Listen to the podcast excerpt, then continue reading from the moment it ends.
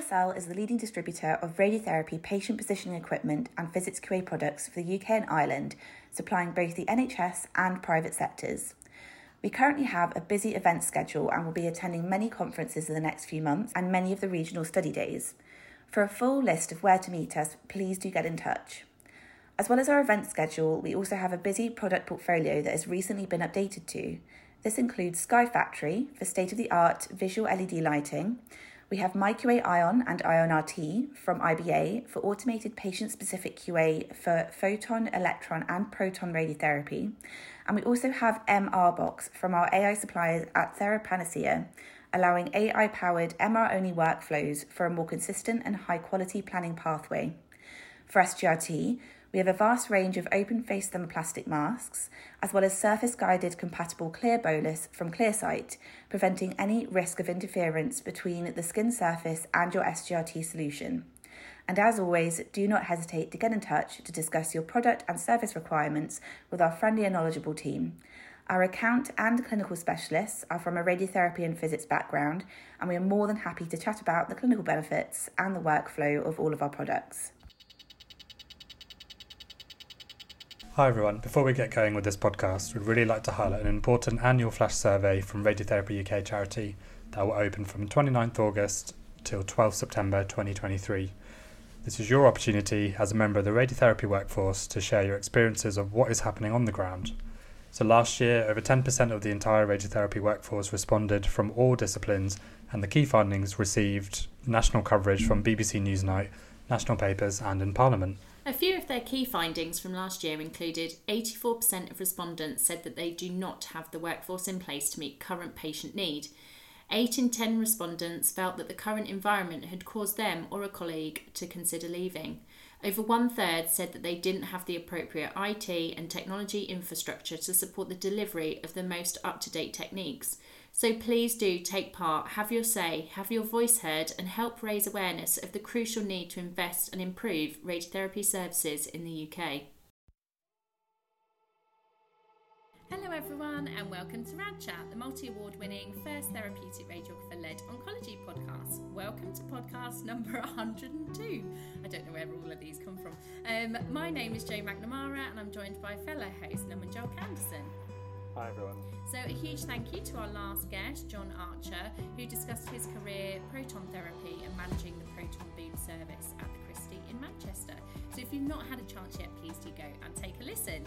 So, I'm so excited to introduce our guest, Anisha Patel, who will be discussing her career as a GP, her media career, writing a book, her experience of cancer, and all her amazing advocacy work. So, we have to remember we need to try and keep it in 45 minutes because that is a lot of content. Um, of what, which potentially uh, you may cover. So, morning, thank you so much for joining us. Oh, thanks, guys, for having me. It's really exciting to be here. And uh, are you having any breakfast while we're chatting today? Have you got a coffee? I've got I've got my water here. I'm ready and awake. The children have got me up, so I'm all, I'm all good to go. well, thank you so much for joining us so early. It's the day in the life of a GP when you're up this early and you're all ready to podcast. absolutely, definitely. Multitasking before the day begins. Yeah, absolutely. So, Anisha, for anyone who doesn't know anything about you, do you want to start by telling us a little bit about yourself and maybe your career pathway? Yes, sure. I'm Anisha. I am 43. I had to think about that. Um, I basically qualified as a doctor in 2002. Um, and I went on to train to actually work in hospital medicine for about eight or nine years. And I wanted to become a respiratory consultant, worked in intensive care, did all my medical jobs. Um, but along the way, I found my now husband, who's a gastroenterologist. And after we got married, we realised two hospital careers was really, really hard work. Nights, weekends, um, all the exams, just it was really, really hard. So I decided to jump to general practice just for the quality of life issue, but secondly, because I actually, the thing I love is patience. I love patient contact, I love talking to people.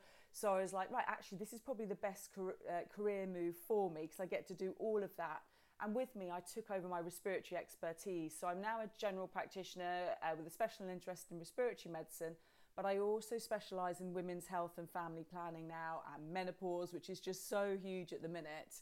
Um, so yeah, I'm I'm a busy GP, um, and I've got two children who are 11 and 12 now. Um, and uh, unfortunately, back in 2018, whilst in the midst of my sort of general practitioner career, I sort of just become partner. You know, was burning the candle at both ends. Two small children, five and six. You know, back to having a social life, um, and I started to get a few symptoms um, which ended up me having bowel cancer or rectal cancer stage three in September 2018. Um, and obviously, that was a huge, huge blow. Um, ironically, my husband was the director of bowel cancer screening program. He removes early bowel cancers, um, and yeah, our lives were turned upside down. But um, even from the day that I was diagnosed, I sort of said, you know, we've got this, we've got this double hat, dual hat thing now, being a patient and being doctor. Surely we can do something with this. And I think from that day on, I decided that I needed to turn it into a positive. And I guess over the past, I'm nearly five years still, touch wood all clear. I've got my fifth five year scan in October. Um, you know, it's been a really up and down roller coaster, but I've managed to turn my hand to do a few other things to try and live positively after having a diagnosis. Um, and so now, as a result, as you mentioned, I work within the media. I try and um, sort of, I'm a cancer campaigner, a health educator, and as you mentioned, I've written a book recently to try and help people through this process because even as a doctor, I was so lost. I can't believe how how lost I was. I felt like we should know how to do this, but there is no that nothing in med school ever could prepare you for, for this, that's for sure. Thank you for sharing, Anisha. When you say nothing could have prepared you, do you mean preparing to be a patient? Absolutely. I think, you know, for me, sitting on that other side of that table and that loss of control was so so difficult. And i actually went into a denial phase pretty much through my whole treatment. I became very detached from my illness and from treatment because that was the only way i knew how to go through it. Whereas my husband was very pragmatic, you know, as the doctor and the specialist and knew all the contacts and what was going on and was always one step ahead in many ways went into sort of pragmatic mode so we were both had very different coping mechanisms so it was really interesting. Um, and you know it was only till after i finished treatment that it, i was just in an abyss. I didn't know what was going on. I felt so alone. I didn't know where to go for help. And actually that day that your oncologist signs you off from treatment is the most um, you just feel like you've fallen in a pit. And as a doctor i hadn't appreciated that. I really hadn't appreciated how alone and how dropped and how suddenly uh, scary it was even though i'd just been told i was cancer free do you find anisha that because of your experience you're a better gp 100% um, I struggled to go back to work and I, I blogged my way through my cancer treatment um, on Instagram as doctors get cancer too. And I've talked a lot about my struggles with returning to work and also the aftermath of, of cancer uh, and going through treatment. And um, with going back to work, uh, it was obviously very triggering. But what I had brought with me back was a different set of glasses and listening ears um, to communicate, listen, and empathize with my patients. My empathy is so much more. And let's not forget, when you go through cancer treatment, it's not just the physicality of it. Um, I understood more about the ripple effect on the wider group, on the family, on the friends. So actually, I see a lot of patients who say, my mum's going through cancer, my friend's just died. And actually, I really get that ripple effect now of what's happening um, I can empathise with all the mental health um, issues that people have so much more because as someone who never had mental health problems before cancer, experienced a whole variety of things from anxiety to PTSD to panic attacks, um, and actually really saying to patients, I get it. And you know what? I used to tell my patients, for example, oh, go and do some mindfulness. I found mindfulness really, really difficult. So actually having that blanket, just go and try this I know it doesn't work for everyone, but now I have a whole set of tools that I learned and I researched and tried that I can share with my patients now. So I hope that they they get the benefits of that. I know my husband and friends were worried that how would I manage with people coming in with an ingrowing toenail or a cold, but actually it didn't matter because every patient's problem is important to them. It doesn't matter how big or small. And I even felt that with, you know, things that I worried about post cancer, things that were, you know, seemed small in the grand scheme of things. So I had a scar from my port here and I really struggled to touch it and I had a big keloid scar and some would argue well that's cosmetic. Well actually it itched and it's not a big deal. I had bigger problems going on but actually that was something that was important to me. I suppose you've explained absolutely perfectly why it's so important within health education that we have the patient voice because you know it's it's great to be able to have all the theoretical underpinning evidence-based medicine thinking about research yeah. you know all those arms are, are so important to allow us to do our jobs but fundamentally unless you have been a patient and experienced every type of pathology you don't know what it's like to necessarily go through that and I think what you've explained perfectly is how that patient voice can help manufacture maybe a better clinician, a better healthcare professional to be more maybe empathetic or um, at least align with people's views and, and facilitate more personalised care. I completely agree, and actually, that's that's why I wanted to use my voice to try and engage. So I'm in I'm in a sort of I straddle two communities of the cancer community and the health care professional community. And actually, I've heard obviously all the things from a cancer community that they feel that maybe they're not listened to or where they feel we could do better. And actually, to be able to um, relay that back and try and make that small change is, is really powerful. And actually, with any conference, I'm sure you'll agree that you go to and you have a patient voice or a speaker, it is always the talk that gets the most applause and that is most listened to because actually it's more meaningful. Um, and as I say, you could read, I could have read every textbook under the sun, but nothing will prepare you um, for this unless you've trodden the path. Anisha, can I ask you a slightly personal question? Yes. Um, so we've talked briefly on Instagram before about representation in healthcare and especially in the cancer communities, the people who get through treatment or who don't. But yeah. we've also talked about stigma. So we're from communities where cancer is frowned upon, or someone has cancer, everyone either will ignore them or will help them as much as possible. How did your family find your diagnosis? So that's a really good question. So I was very open with my diagnosis, as you know, which is probably unusual. You know, representation, you know, being Asian, there aren't many Asian voices out there, female, young, talking about cancer as openly as I probably probably do. But I think that's the point. Um, and I think that's what I wanted to get out there that actually cancer doesn't discriminate and it can happen to people like me and we're not immune to it and it shouldn't be a taboo subject. And we know in, in cultures, in black communities, Asian communities, you know, we are diagnosed later. Uh, we don't do as well, and there's all the stats and evidence, particularly in black women in breast cancer. Um, and actually there's a lot of education and work that needs to be done within these communities. With my own family, um, they were very um, receptive. To be honest, my mum um, and, and dad and brothers, um, you know, all took it on board. I think my dad really struggled. I think my dad really struggled with it. He didn't know what to do. Um, and actually, um, our relationship broke down.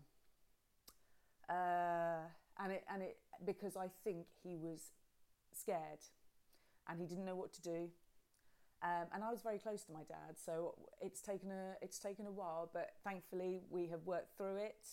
Um, I haven't forgotten, but I've you know it, we have let things go and we've spoken to it, and my brothers have helped um, sort of navigate that because we were all really shocked um, because the children are very close to him, um, and so there is still within families even though my family are quite, um, you know, open and uh, for were very westernized. You know, they they're with it. You know, um, he he struggled with it, and we see this all all over. We see this all over, and we actually see a lot of people trying to hush.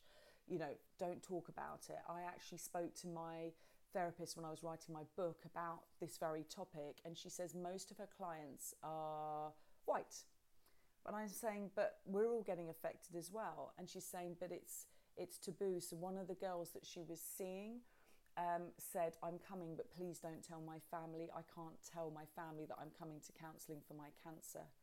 Because they that she was told that she just needs to get on with it and don't publicise it. And there's so much work to be done. There really is. And I think it starts with us educating our, our children as well and being open um, and obviously getting people out there like me, like other individuals who've experienced this, to go, you know what, it's okay to talk about this and we can make a difference.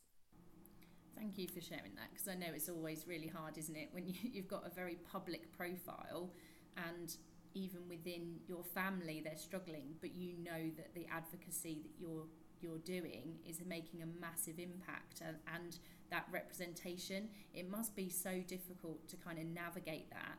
How do your family cope with all the advocacy work? Because I would imagine, from a cultural perspective, you know, oh, you know, she's now going public and she's now on this morning. and actually, you know, how do you go from just being within your family to then them turning on the TV and go, right, okay, she's on the telly now as well talking about it? So you know three you know now everyone has got their heads around it. You know my mum and dad and family couldn't be proud. They're so sweet. I don't think they've ever told me so many times in my life how how proud they are of me and sending it to all their friends and family. So no it is amazing and i've got their support and they are just you know this is what you were meant to do. Um, my family very much believe my mum particularly things happen for a reason. I don't think cancer should happen to anyone for a reason, but um, that this was, I guess, part of my calling. Um, in terms of my immediate family, in terms of my uh, my children and my husband, you know, they are extremely supportive. But you know, this is a really good question and something that I've never been asked because it is an impact on everyone, and it's an impact on me as well. You know, talking about cancer all the time and um, you know, for the family as well. You know, she's recording another podcast. Oh, she's popping on to Lorraine or whatever she's doing. You know, it is it is an intrusion on their time as well, and I'm very very mindful of that. And so I know when my family need me, I pull back, and therefore my consistency isn't always there, which is not ideal in this world that we're in. But that's how it has to be, and I'm okay with that. So I get a lot of people saying, "Anisha, you need to be consistent. You need to do this, this." It doesn't i've got a young family and they come first. And you know one thing cancer has obviously told me is that taught me is you know time is precious and the time that i have i want to spend as much as i can with them. But getting that balance is difficult because also for me to keep moving forwards after cancer this is my coping strategy. So for and i think my husband particularly understands that. He understands for me to live positively as much as I can every day, knowing that I still live every day with bowel dysfunction and sciatica and early menopause and all the other things that the fallout of cancer treatment.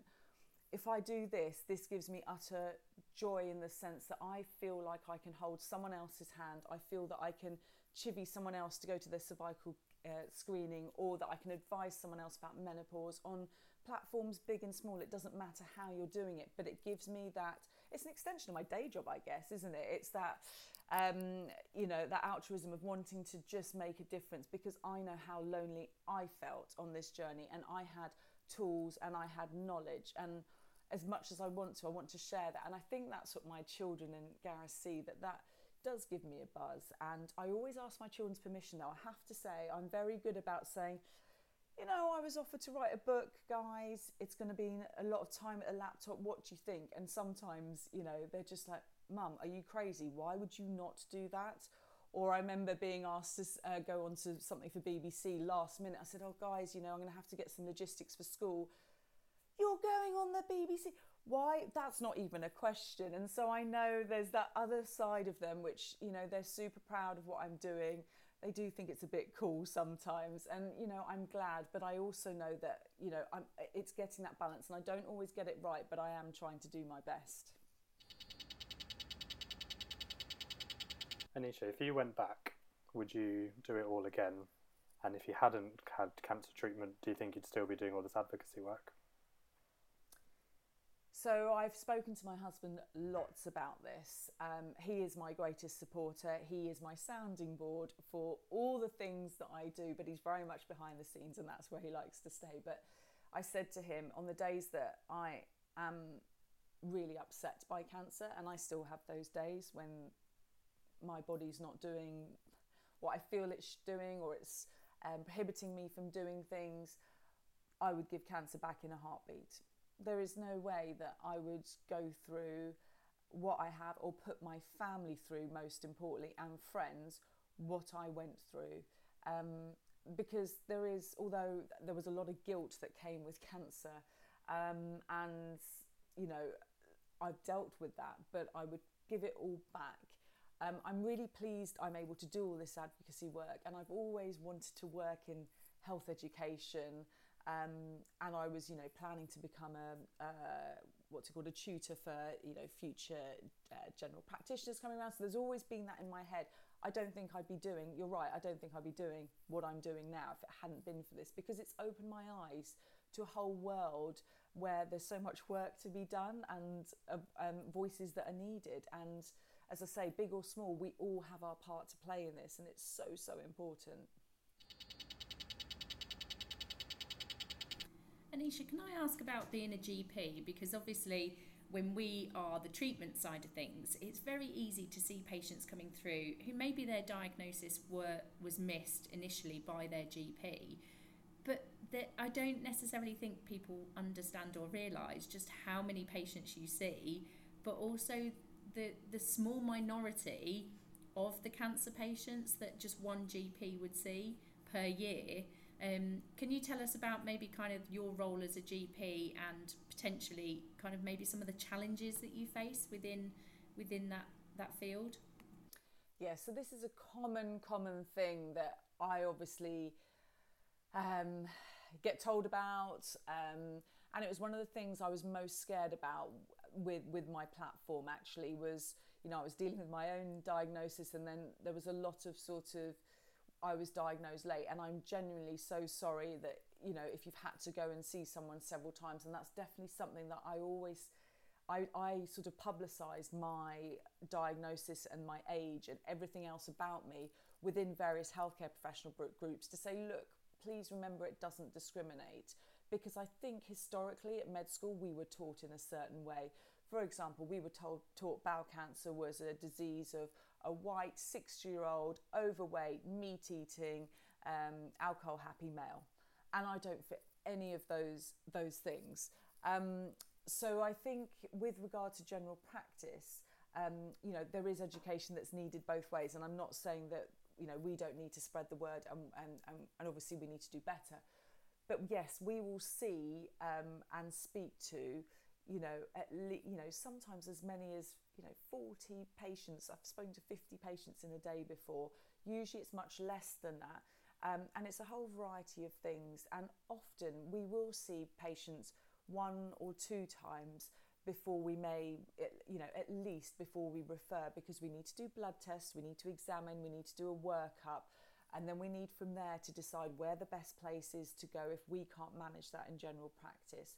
We do have strict guidance in terms of two week rules and cancer referrals. So if we see a breast lump, you will most likely be referred pretty much, you know, on the spot, if not brought back after your period because breasts are less lumpy, for example, after a period. So sometimes you might be brought back, but it doesn't mean we're not always thinking about it.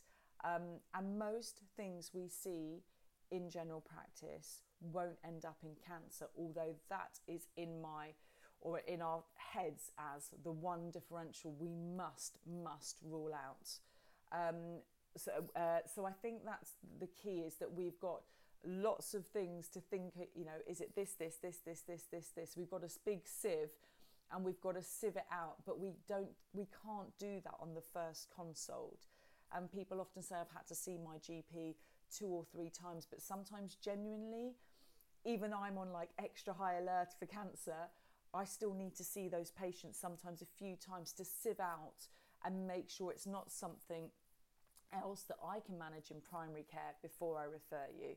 So I think I think that's the key. There are so many things out there we need to sieve out the other things first. Having been through the pathway yourself, with your patients now in primary care, how do you talk about scan anxiety with them? So even if it's a routine scan and it's I don't know, it might be for something else completely different, not cancer, but how do you sort of reassure them or help them navigate that? Yeah, anxiety is real. I'd never heard about it till obviously having cancer. Um, and that fear of scans is, is something that I've realised is actually really normal.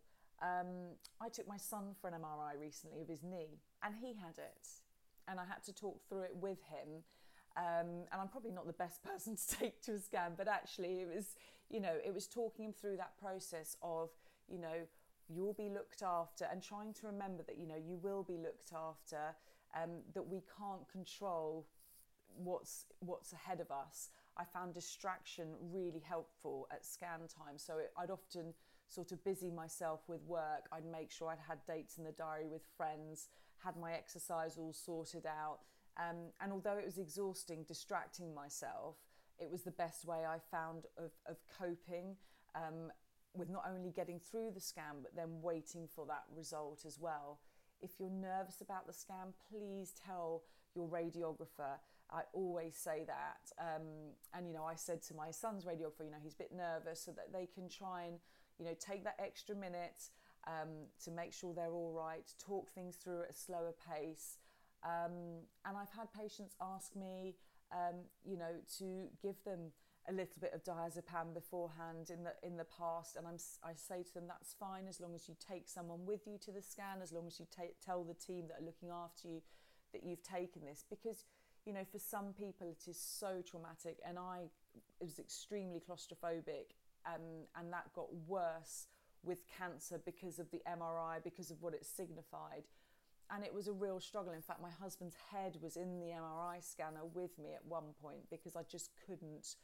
I just couldn't deal with it. So in an MRI scanner, it's fine to take someone, but you know, unfortunately in CT scanners, you're you're on your own. But you know, the radiographer can talk to you through the process. You can have music.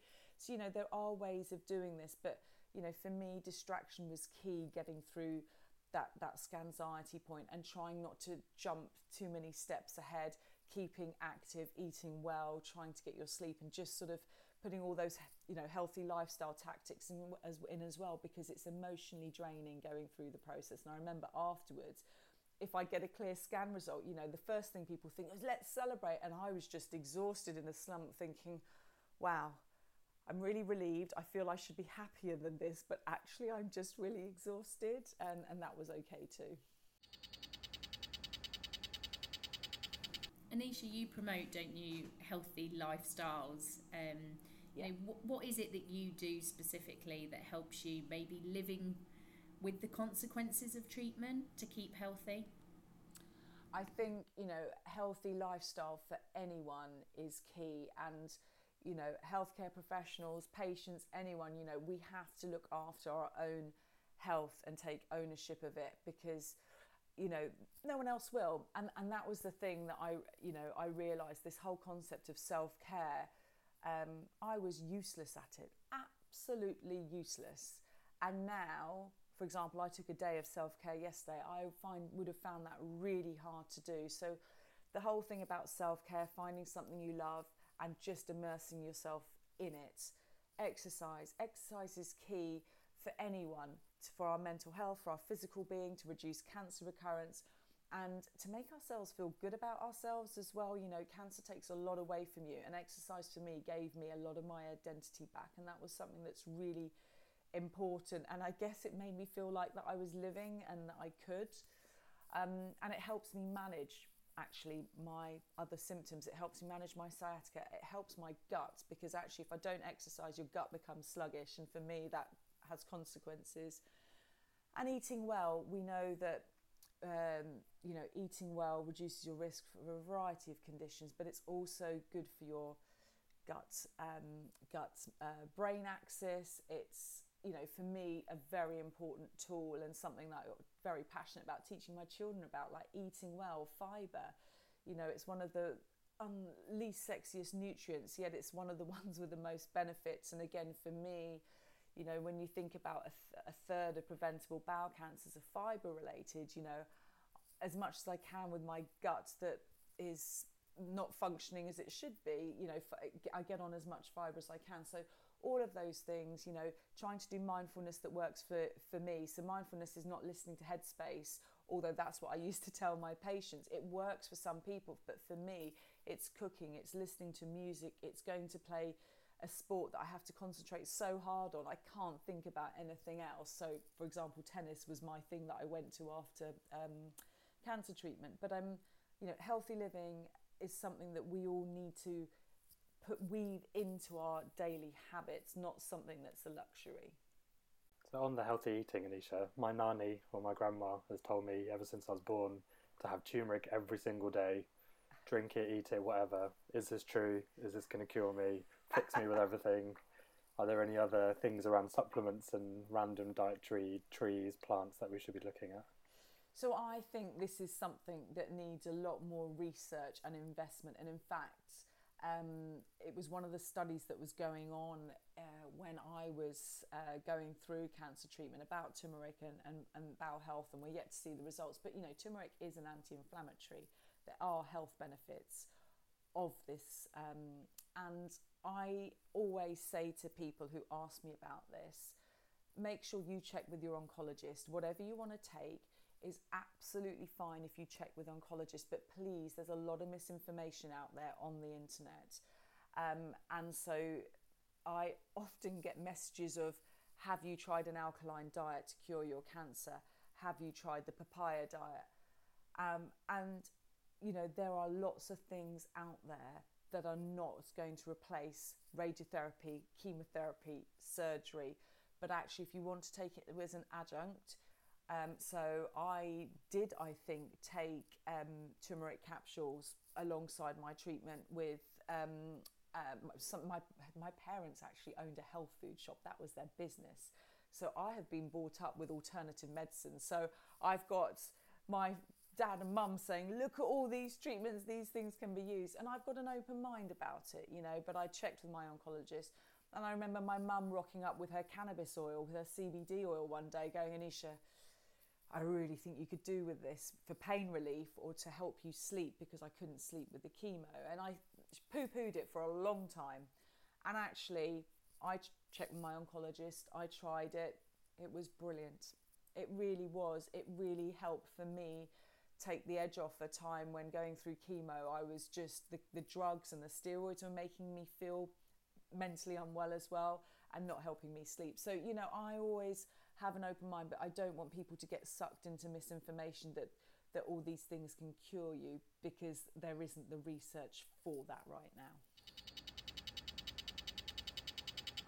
So, Anisha, you talked a little bit about your treatment, and obviously, for healthcare professionals, consent is really important. And talking to patients about potentially doing some of the standardized treatments and, as we've suggested, some kind of alternative additions as well, you decided that you didn't want to have radiotherapy. Can you talk us through about that decision making process for you? Yeah, so it wasn't that I didn't want radiotherapy. So it was the fact that my case was borderline. So I had stage 3B rectal cancer. Most people with this tumour will get radiotherapy. and so that, that is the bottom line. Most people uh, will get radiotherapy for this stage of tumour. But what happened and the conversations that happened with, in the multidisciplinary meeting with my surgeon and my oncologist was this my tumour they felt may be operable um, without radiotherapy and bearing in mind i was a young female they wanted if possible to spare me chemoradiotherapy before my surgery um, and stoma um, and so I basically made the decision with them that they could do this. They could open me up. He could deem whether it was fully operable when he went in. So when I went into theatre, I was rolled in not knowing whether my tumour would be removed or whether I'd wake up with a stoma. And that was and that was a decision we took together. Um, and I would always, always follow the advice of my oncologist surgeon. And of course, in that position, I was like, well, you tell me. I know I'm a doctor, but I want you to tell me what to do because I felt so vulnerable. And they are the specialists. And so I took their advice and, and we went in, and he felt it was fully operable. Um, and he removed it in its entirety. entirety. Um, and thankfully, you know, I, I mean, I woke up with a stoma that was temporary Um, and I made the decision actually to have my stoma reversed before I then went on to have um, chemotherapy afterwards, which was, was quite grueling. Um, so I was then spared the effects, I guess, of chemoradiotherapy beforehand. Um, but this, for the majority, and I always do say this, it's usually chemoradiotherapy first for, for my stage of tumour. Um, and if they told me that I needed it first, I was totally ready. I was there um, for it. But I, what I really thought was amazing was that it was a case by case sort of decision making, and I really, really valued that. Um, and so yeah, I'm, I'm obviously really pleased and fortunate that I that I didn't have to have an extra bit of treatment, um, but would absolutely had it 100% um, had that been had that been uh, forecast for me. Anisha, you talked about some of the consequences of treatment, mm-hmm. um, so obviously late effects, and you mentioned sort of menopause and around sex and intimacy. So again, from our communities, my grandma gave me the sex talk, and it was just don't get someone pregnant. But that education now coming in from being a healthcare practitioner, from medical education, and now a patient, how would you how do you find navigating menopause, sex and intimacy?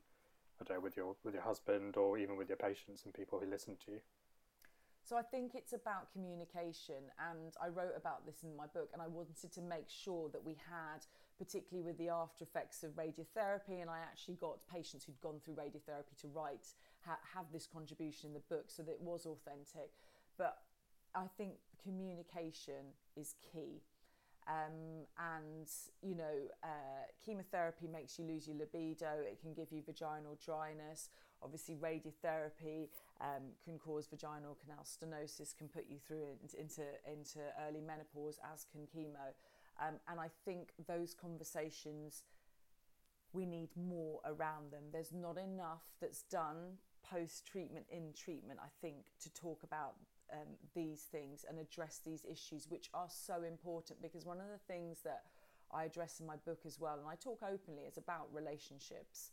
Um, and that's not just relationships with those around you, but your intimate relationships and your um, your relationship with your partner, and how what an impact cancer can have, not just on that physical intimacy, but actually um, on you as a couple because suddenly it becomes a one one way road and it's all about you and it's suddenly your partner is a carer and the balance really tips. And uh, and it took my husband and I a long time to readdress that balance and get back on an even um, sort of kilter. Uh, and both of us you know went to therapy for this. Um, individually we had to work our own stuff out because what we found sometimes is we were saying it to each other and actually that wasn't the right thing. We both both weren't in that in a vulnerable place. So we both needed to get it out of our systems and then work again with each other to kind of move forwards. And I, I think for me communication being open you know if you are finding that sex is difficult you know there are telling your partner that it's difficult, why it's difficult, what they could possibly do, or what alternatives you could um, do. Because there is, you know, it doesn't have to always be about the physical action of sex. There are other things that people can do to be intimate. Um, and that hopefully this is a short term thing, and also to talk to your team about it. Um, so if you are experiencing the effects after radiotherapy, to talk to them to make sure that you know about you know using vaginal dilators early and those sort of things. Um, I think it's so important. So you know, talking to your health professionals and talking to your to your um, loved one. What advice would you give to healthcare practitioners speaking to people or patients having sex and intimacy problems from diverse backgrounds? where sex and intimacy isn't necessarily what people would talk about in that community? I think that's it's a it's a really difficult one. Um, and actually, sometimes I think facilitating that conversation with a healthcare practitioner might be useful because you've almost got that third party to explain and I guess hopefully take some of that awkward awkwardness out. But I do think making sure we have literature in all languages, that we have a space for people to ask questions and know that it's okay to ask questions and know that actually every person is entitled to have intimacy and a sex life with cancer after cancer. This is not a luxury, this is something that people should have. It's really important and integral to many relationships. And so I think again, it's that that education. Um, and I want I wanted to say as well is that you know as a healthcare professional, remembering that what you say to a patient can last a lifetime. And I've never ever realised how much my words that I impart to a patient can impact someone, and that's in a good and a bad way. So I have had experiences where someone has said something to me, they've not meant any harm. So, for example, when I was diagnosed, I can't get the words out of my head, it's nasty. Um, and I almost wish he just said it's cancer because I hear that word nasty. And um, there's lots of other examples that people have told me that, and actually, it's really made me think what I say.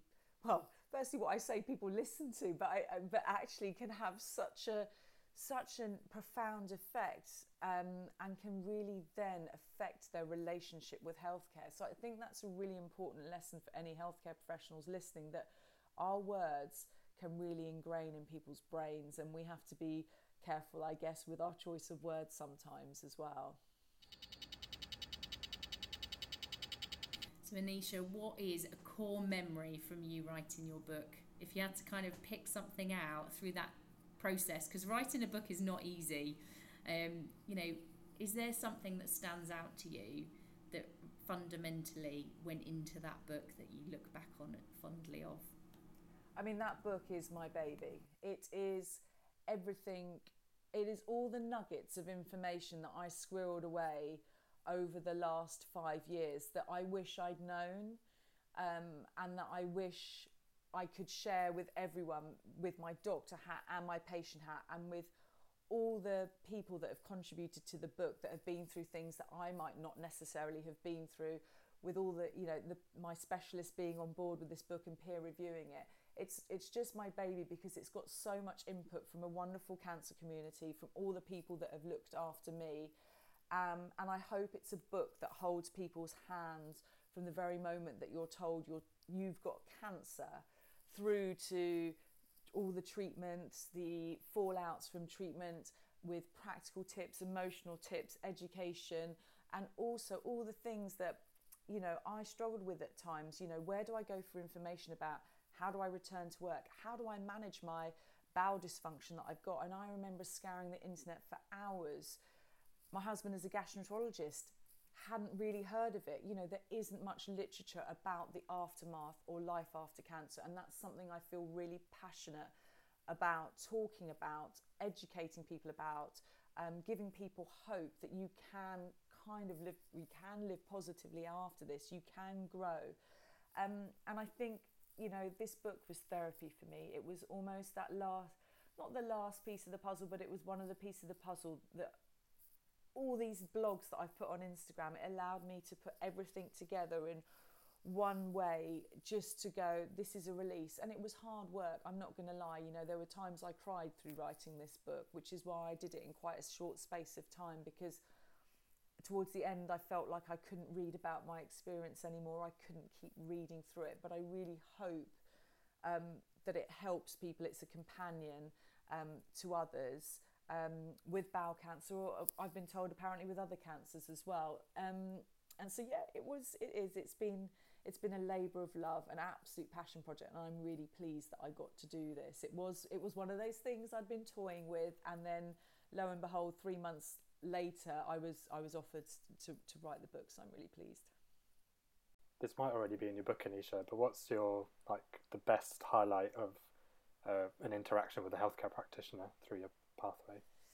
Um, I think I think the the best interactions are those people that have just held my hand or wiped my tears. I'm sorry, I feel really emotional saying that, but um, you know, I'll never forget being wheeled down the corridor um, with the and, and into the anaesthetic room, and it was for my first op. And I remember having silent tears, and the anaesthetist just holding my hand and just telling me, "We're going to look after you. It's all going to be okay." And obviously, I didn't know my fate at that point. At, at that point of whether the tumor would go or not, and you know, I met that same anaesthetist, ironically, two years later when I had to have another procedure for um, for uh, a potential fistula that I was being investigated for. And again, she said, I remember you, and I remembered her as well. And it was just such, and I said, This time I won't be crying, but she still held my hand. And I think it's those really, those small things and of people just showing that kindness that you will never forget when you're feeling so vulnerable, so scared. Um, so yeah, I think I think it's those little things that we as healthcare professionals can do. That's not necessarily the big sort of um, gestures or medical knowledge that you impart or things that you do. It's the actual just acts of kindness. So, Anisha, we could probably talk to you all day. Um, we're all as chatty as each other. Um, but we have come to the end of the podcast, and we always end on top tips. Um, so, these are top tips that you might give to patients or healthcare practitioners, people coming into a healthcare career. You know, what would you what would you put out there as a top tip? Um, I would always say to people, patients, advocate for yourself and communicate Go in there, let people know what you're thinking, what you're expecting, because actually that's much easier for a healthcare professional to manage, to manage expectations, to reassure where we need to, to explain things better if we need to. Um, I, I find it, I actually quite like it when patients write down a few words. Obviously, reams of paper, we won't get to it, but if you've got a few bullet points of things that this is what I'm concerned about, this is what I'm hoping for, um, I'm not quite sure about this, so I don't understand.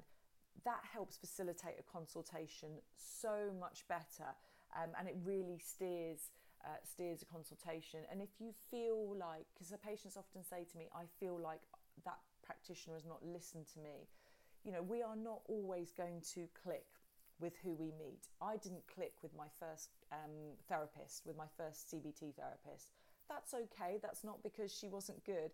We just didn't gel. So I, I went and saw another one. And I always say this to my patients. They say, Oh, I didn't get on with my therapist or this. That's okay. Let's find you someone else or get a second opinion, but advocate for yourself.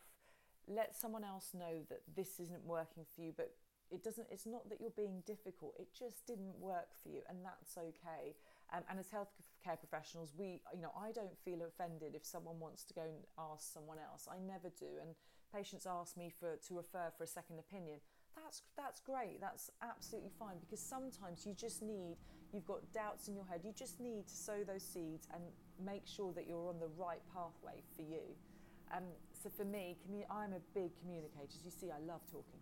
Um, so communication communicate that is key both parties no, thank you so much, Anisha, um, for coming on the podcast, um, especially because you are so high profile now. When we asked the question, we were like, oh, I'm not sure she'd ever consider coming on Rad Chat. So oh, thank no, you so not much. at all. Thank you so much for having me. And yeah, your podcast is great. And it does, you know, we need this information out there uh, because, as I say, as a patient that's trying to look for this stuff out there, we need more of this. So thank you.